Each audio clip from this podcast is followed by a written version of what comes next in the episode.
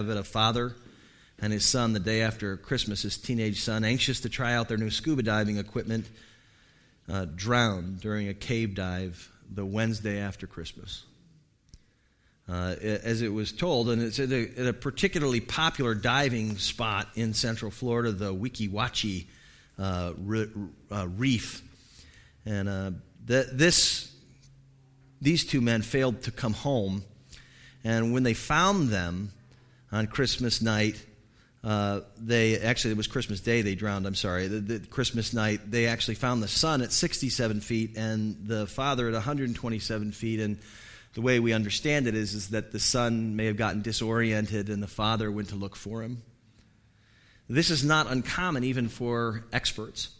Uh, back in 2012, a team of people that were exploring from a, of an underwater diving institute the underwater research, the Karst Underwater Research Group, had a, a diver uh, pass away in this same underwater cavern. It says in the, that report that during an ascent to the surface, uh, this deceased man became disoriented and took a different path up. He got stuck in a spot where the opening of the rock formation was too small for him to swim through. The, the representative of the Diving Institute said, It looks peaceful but it can be a very dangerous place. You know, that's the nature of some of life's most exciting things.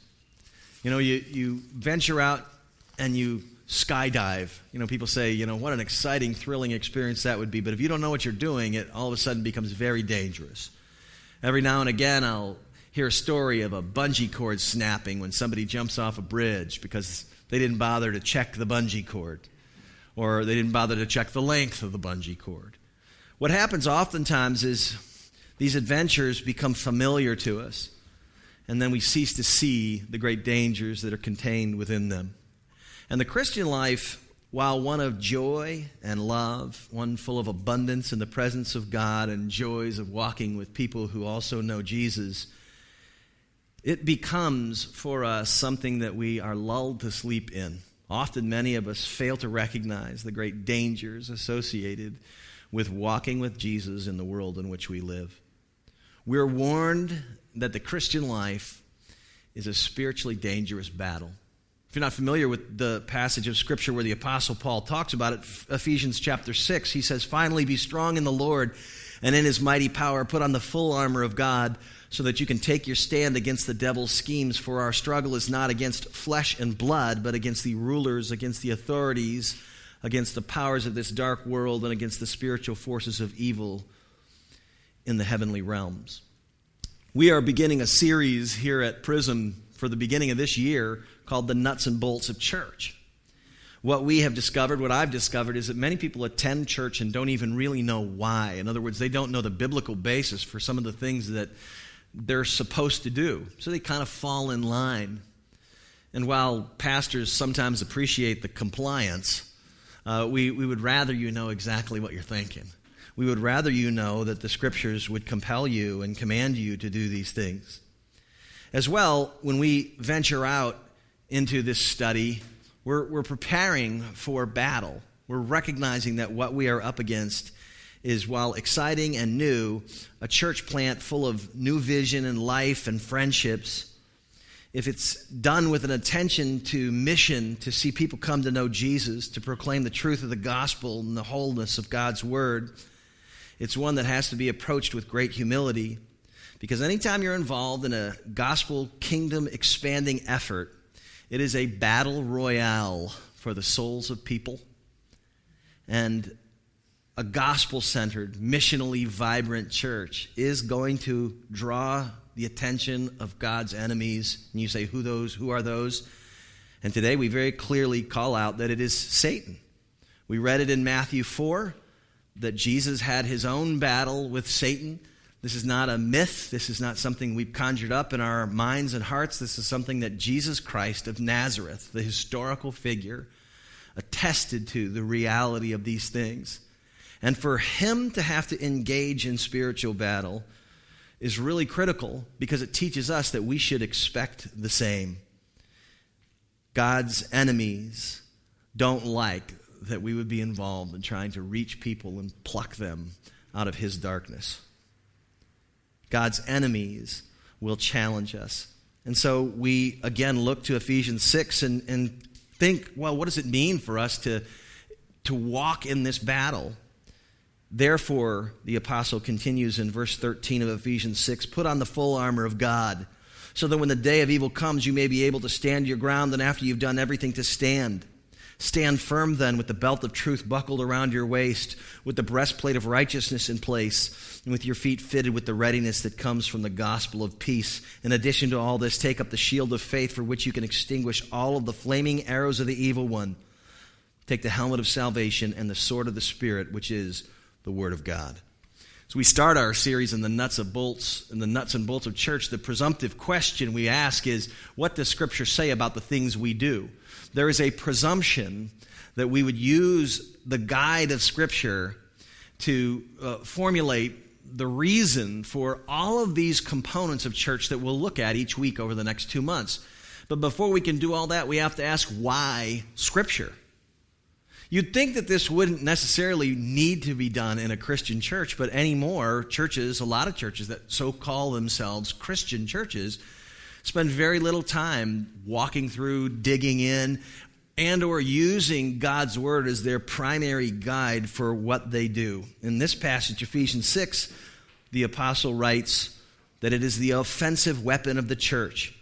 It is the foundation of all we do. It is the very word of God, the Bible. And the scripture is important because it is the sword of the Spirit. According to the Westminster Confession, it's the only rule of faith and practice. You look at Jesus' experience in Matthew 4, his response to Satan in verses 10 and 11 Away from me, for it is written. The devil leaves him, the devil flees from the truth of Scripture. The Westminster Confession of Faith would claim that all of the 66 books of the Bible are given by inspiration of God to be the rule of faith and life. And yet, so many view Scripture differently. Even those who are Christians or would call themselves Christians would view Scripture in a different way than seeing it as the authoritative Word of God on which you would build the entirety of your own life and certainly the life of a new church. J.I. Packer, great theologian, says We approach Scripture with minds already formed by the mass of accepted opinions and viewpoints with which we've come into contact in both the church and the world. It is easy to be unaware that it has happened. It is hard even to begin to realize how profoundly tradition in this sense has molded us. Isaiah 40, chapter, uh, chapter 40, verse 8 a common benediction in the church the grass withers and the flower fades, but the word of our God will stand forever. And I'll give you a really quick example of where this type of embracing of God's word is regularly being challenged, and, and unfortunately, around here, quite a lot. Because the, we are sort of uh, the center of the universe for deconstructionist thought theologically with the seminary nearby. And one of the ways that oftentimes people will try to get others to lose confidence in the reliability of Scripture is to draw a distinction between the Apostle Paul and what he says in Ephesians 6 and what Jesus would say in the Gospels. You, this, you can refer to it as the red letter phenomenon. The, the Jesus Project often will have a group of uh, theologians or a group of scholars come together and they will say, let's figure out what Jesus really said. And so they'll pick through the New Testament and they'll see the things that are most non offensive or the things that they think they could attribute by other sources to Jesus. And, and they basically eliminate or distinguish in the New Testament between the things Jesus says and the things the apostles say. And so when we see Jesus saying, Away from me, Satan, for it is written, uh, they would say this is obviously not Jesus for a couple of reasons. One would be you're dealing with a supernatural being, so this was clearly interjected into the, somebody else's thinking. You could also say that it was not Jesus because uh, Jesus wouldn't have talked about Satan specifically. But let's assume for a second that we could say that the New Testament has certain things that Jesus says and certain things that the apostles say, and we ought to distinguish between the two. Here's the problem whoever wrote down Matthew, Mark, Luke, John, the Gospels, were apostles who got their information from Jesus in the first place. Jesus didn't write the New Testament, Jesus didn't write the Gospels. So anything that would be attributed to Jesus in Matthew, Mark, Luke, or John was actually written by one of the apostles. Handful of them wrote those epistles that you seemingly can't trust either. And so what I'm saying is if you can't trust what the apostles say in the letters written to the church, you can't trust Matthew, Mark, Luke, and John what Jesus said either. Because they're the ones that heard from Jesus. How else would Matthew have had this encounter with Satan in such detail? Matthew wasn't sitting up on a rock in the desert watching this take place and, and jotting down notes. Jesus told him this experience.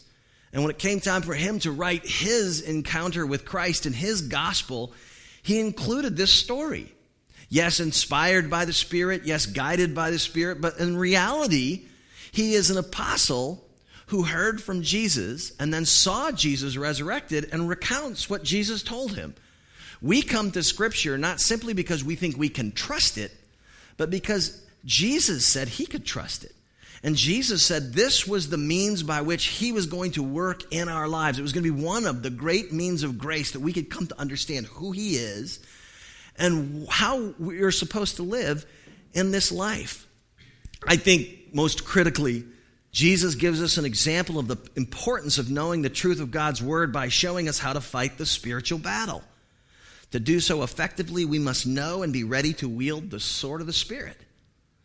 It is the ambition of Prism not simply to create a safe haven for believers, but to be involved in the spiritual battle, to win not only our own hearts to the Lord Jesus, but to see people revived in their faith, to see God work in miraculous ways to reach friends of ours who don't know Jesus, to, in spite of ourselves, use our church to be a part of renewing culture so that the people of this world can see Jesus working in our midst. And in order to do this, we've got to be very careful to do all that Scripture directs us to do. And everything we would do, we want to make sure is filtered through Scripture. I liken it to uh, coffee, which I've just recently started drinking. Uh, and I won't go into the reasons why. I'll just say that it took me 48 years to get there, but I'm glad I finally arrived. Anyway, the, and when I make coffee at my house, um, I have to actually put the coffee in a filter. You, know, you, grind the beans, you put the dust in the filter, and then, and then you run the hot water through the coffee grounds. Then you get coffee. Scripture for us is the filter. We pick up information and wisdom, and we pick up all sorts of things in our, in our world that is great. All truth is God's truth, and we'll take it wherever we can get it. We'll take wisdom from any source, but what we're going to do is we're going to pass it all through Scripture and filter out anything that doesn't jive with the Word of the living God. So, there are a couple of things I want to point out from our passage today. When we look at the, the dangers of life, you know, one of the things that they said uh, in response, they published in response to these, these Deepwater Canyon drownings, was that they, they had some very clear instructions that these divers should follow. And when they skirt these instructions is when disaster usually happens. So the first thing I want to share with you today from Jesus' encounter, Jesus' encounter with Satan, and as a formulating thought for us as we move forward as a young church is that Prism Church must found everything on the Word. Everything we have, we should found on the Word. And you can see it in Jesus' experience. He was led by the Spirit, but then he was filtering all the information he was getting through the Word of God. After fasting 40 days and 40 nights, he was hungry, the understatement of the scriptures. Then the tempter came to him and said, If you're the Son of God, tell these stones to become bread. And Jesus answered, It is written. And this is Jesus' temptation resistance pattern. He is led by the Spirit, which means he's walking in the presence of God. This is his life. But then the, the information, the data, the experiences, the trials, the tribulations, the temptations that come his way, his default pattern is I'm going to look to see what the Word of God says. What does God's Word say? So he responds to Satan, and then the devil leaves him. And that means we need, if we're going to fight the spiritual battle individually, if we're going to be a church that moves forward to make a difference for Jesus in our world, we have to be drenched in the Scriptures.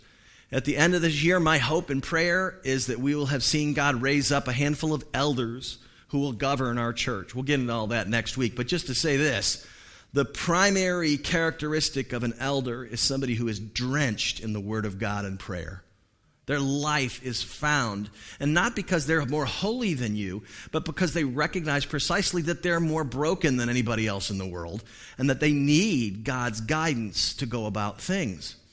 In cave diving, there are five rules that they use because what happens oftentimes is they get down in these caves, they get disoriented, and then there's more. It looks like it's like a maze down there. There's, there it looks like you could go out, and of course, just like driving through the forest, every way looks the same.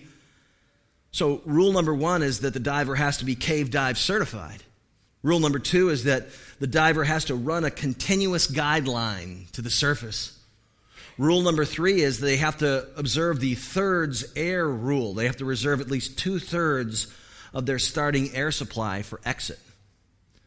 Divers must not exceed the maximum depth limits for their level of training. And fifth, divers must use at least three lights. You know, we, we quote from the scripture when we were reading today Thy word is a lamp unto my feet and a light unto my path. In the Psalms, we're told that Jesus himself looked to Scripture. I mean, in the New Testament, we're told that Jesus himself looked to the Psalms and looked to Scripture to guide his steps in every way he would go. This year also happens to be the 10th anniversary of, in our hometown of Tallahassee, Florida, the drowning death of the son of a local minister. And he was with some friends of ours. I knew him, I knew some of the kids that were with him. And to my sadness, I'll tell you that they were drinking. So add on to the dangerous nature of cave diving, add on to that the foolishness of childhood mistakes. And you realize that when you start working in this world, when you start moving in this world, when you start journeying in this world, you don't know all that you're supposed to know, and you have to humbly approach everything. Psalm 119, 97 through 105, you see it in your bulletin. Oh, how I love your law. I meditate on it all day long. Your commands are always with me and make me wiser than my enemies. I have more insight than all my teachers, for I meditate on your statutes. I have more understanding than the elders, for I obey your precepts. I have kept my feet from every evil path, so that I might obey your word. I have not departed from your laws, for you yourself have taught me. How sweet are your words to my taste, sweeter than honey to my mouth. I gain understanding from your precepts. Therefore, I hate every wrong path. Your, your word is a lamp unto my feet and a light unto my path. My journey as a pastor has taken turns based on my exposure to Scripture, my continued learning and evaluating and assessing. My journey as a Christian has been the same. I've developed new perspectives on who God is and shifted denominations and places, all because as we discover and rediscover what Scripture says, we, our minds are transformed and we begin to understand new and different aspects of, of God because we are familiarizing ourselves with the Scriptures. And in addition to having our own minds and hearts correctly perceive the truth of who God is and what He says. And this is ultimately what's involved in founding everything on the Word because when Satan comes to Jesus, he's quoting Scripture to him sometimes and twisting it. And, if you're not familiar with God's Word, you're going to buy the, buy the lie. So, familiarity with Scripture is so critical in your own assessment of what you think is true. And sadly, there are going to be people that call themselves Christians that are going to feed you information that probably or could be not true. And you're going to have to be responsible before God yourself to filter whether or not that is true. God's evaluation of how you and I, ultimately, his evaluation of how you and I steward the life he's given us, will take place next to the answer key of His Word. I just finished a semester teaching at Providence Christian College. It's a very small liberal arts college up in North Pasadena, if those of you who don't know what Providence Christian College is. But at the end of every semester, I have to grade finals. And I'm one of those, I'm kind of the good professor, the one you want. I'm easy. I teach speech. So, you know, they love me. None of them come to church here, but they love me. All right, I can tell you that for sure. All right. Uh, now, the reason is because my exams are like multiple choice and fill in the blank and true false, you know? And for them, they're like, oh, this is easy. For me as a teacher, it's easy because I can grab an answer key and just. I mean, grading papers is grading tests is really easy. When you have essay questions, that's when it chews up your time because you got to read it and they really think. And there are times where I go, do I really have to include the essay question at the end? Because it would be much easier for me to just blow through the grading with the answer key. You say, well, you know, when we finish our lives as Christians, we're secure in God. If you're a Christian, you're okay with God. You're not going to be judged eternally. He's not going to punish you for your sins. Jesus has already taken that. But we will have to give an account because He's given you and I great gifts. And the account we will give about what we've done with our lives, the answer key will be what Scripture says, not what others say. So if you say, uh, How do I know whether or not I have done a great job of serving the Lord? Well, you're not going to use the human wisdom to make that assessment. Human wisdom would tell you that size matters. Jesus says in Mark 10, if you want to be great, you got to be the servant of all. See, his answer key is different than the world's answer key. You and I have to look at our lives, look at our church, look at whatever we do with the mission that we have, and we have to say, what does the scripture say about what we're going to do. Not a creed, not a confession, not personal or corporate revelation, all of which has to get filtered through Scripture. And certainly not my conscience or yours, which are as malleable as plastic under the heat of trial and temptation. Scripture has to be that. And Jesus' example is that the Word of God leads us into the experience of His Spirit and guides us while we are there. First thing I'll share with you today is that Prism must found everything on the Word. The second thing I'll share with you, and final thing I'll share with you, is that Prism Church must feed everyone with the Word. Jesus answered, It is written, Man shall not live on bread alone, but on every word that comes from the mouth of God. Then the devil took him up to the holy city and had him stand on the highest point of the temple. If you're the Son of God, he said, throw yourself down, for it is written, twisting the scriptures. He will command his angels concerning you, and they will lift you up in their hands so that you will not strike your foot against a stone. See, he's twisting scripture. Jesus knows scripture, for he spoke the scripture, and Jesus defeats his enemy. So there's an exciting thing here, and that man does not live by bread alone. And what we have to offer people, according to the scriptures, is that we have the love of Christ as presented in scripture. I don't have a lot of great counsel for you. I personally am not wise enough to guide your life. When we talk about the Word of God being the sword of the Spirit, we're, we're believing that Scripture, that what Jesus did, what the apostles recounted of who Jesus was, that these things are what give us life. They provide life, they are supernatural in their existence. The counsel that any person would give you might be really wise, but it has to be filtered through Scripture. What we have to offer people is the word of life. Jesus says we can't live apart from feeding on God's word. And the scripture he's referencing is really, it's not by accident. It is the one from Deuteronomy chapter 8, verses 1 through 6, where Moses is telling the Israelites after they've partied, not really, well, they've miserably disobeyed the Lord and walked around for 40 years in the desert. They've miserably walked this road, and he is saying to them, now it's time for you to recognize that you need the Word of God. They've walked around for 40 years. Jesus was in the desert for 40 days. So you can see the parallel experience of Jesus and the Israelites. And so Jesus quotes from Deuteronomy 8, 1 through 6, which says, Be careful to follow every command I am giving you today, so that you may live and increase and may enter and possess the land promised on oath to your ancestors. Remember how the Lord, your God, led you all the way in the wilderness these 40 years to humble and test you in order to know what was in your heart, whether or not you would keep his commands. He humbled you, causing you to hunger, and then feeding you with manna, which neither you nor your ancestors had known, to teach you that man does not live on bread alone, but on every word that comes from the mouth of the Lord. So Jesus is actually citing a passage that he knew, embraced, and it was feeding his soul at the moment of trial and temptation. This is kind of sort of where we are. This took place in a desert, and you and I oftentimes are facing challenges, and we're thinking, man, I'm starving. And in the desert of our world, our souls are starving for something, and we'll look to lust, we'll look to money, we'll look to power, we'll look to any number of idols. And what we need is the presence of God. Jesus, in the same desert, tempted as we are in every way, it says in Hebrews chapter 4, comes and says, Man cannot live by bread alone but on every word that comes from the mouth of God. We are starving for God's word and God's presence.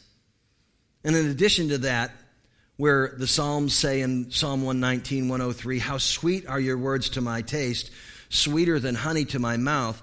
In addition to our own soul satisfaction, we cannot do the mission, which is to feed others, unless we ourselves have been fed.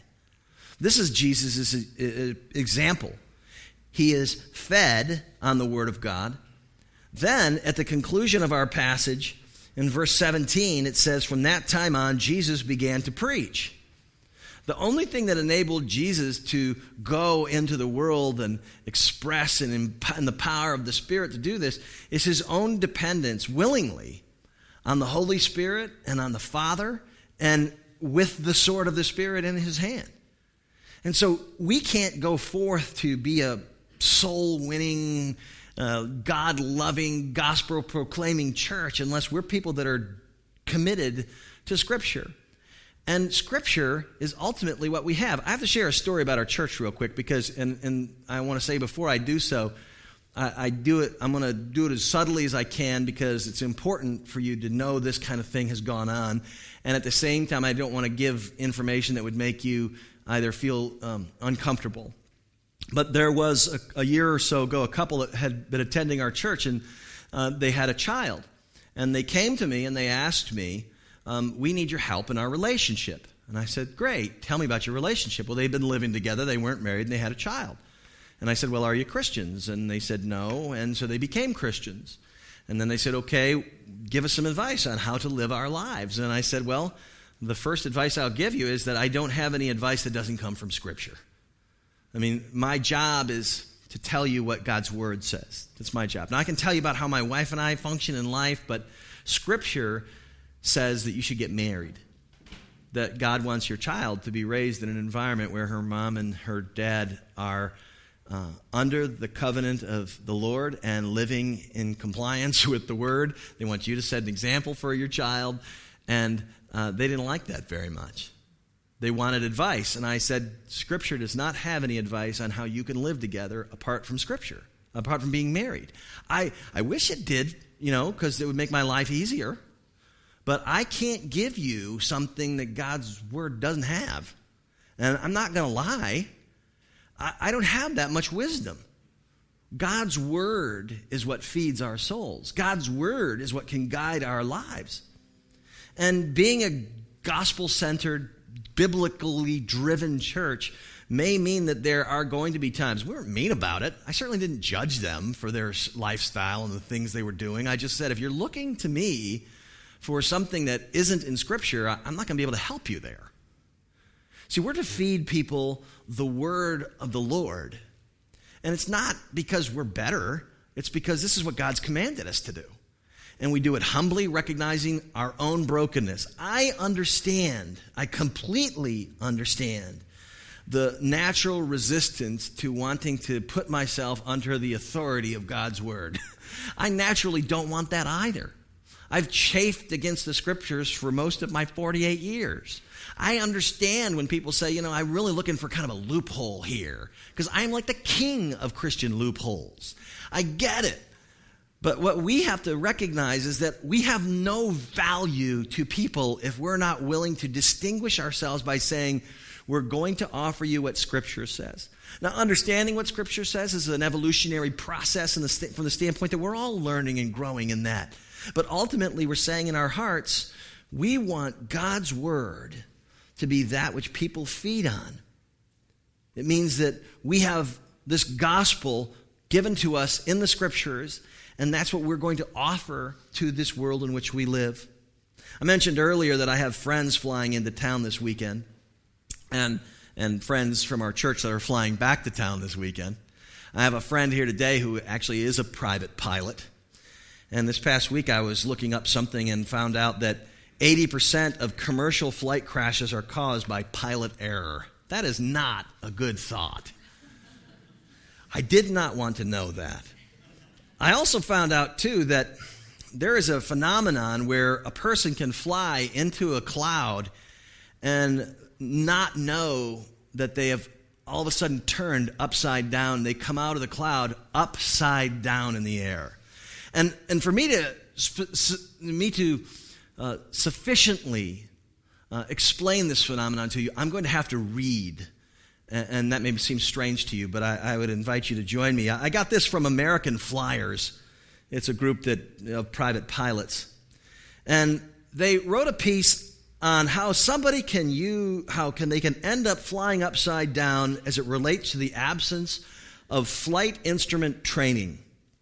Most problems, they say, related to flight disorientation can be traced to the inner ear, a sensory organ that is the key to our ability to balance when on the ground or to remain oriented in space when we fly.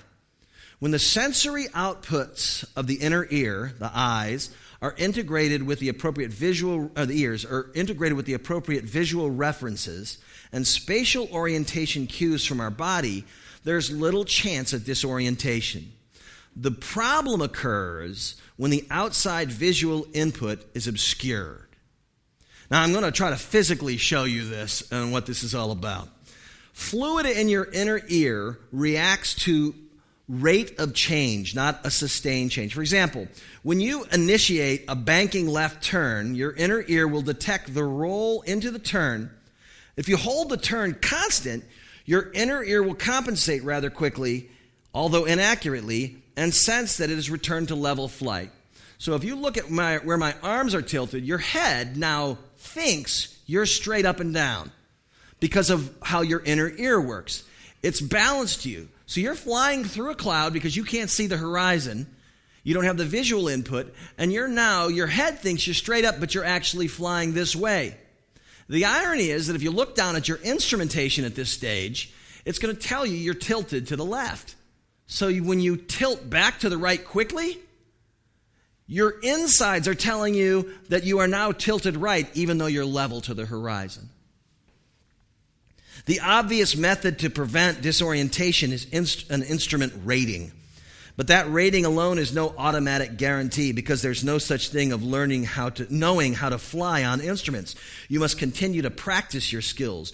They say, quote unquote, you are either formally trained in current or you are unqualified. In other words, there's a time where everything in your physical being is telling you that you are level Everything that you naturally would trust is telling you everything is fine, but it isn't. You would have to trust not your feelings, not your sense, not your wonderfully trained eyes or ears. You'd have to trust something outside of you, which is this instrumentation that would tell you you're not level. You're not level to the skyline. As a church, as individual believers, we may feel that instinctively we sense that we know what we're doing. It may feel right while we're doing it.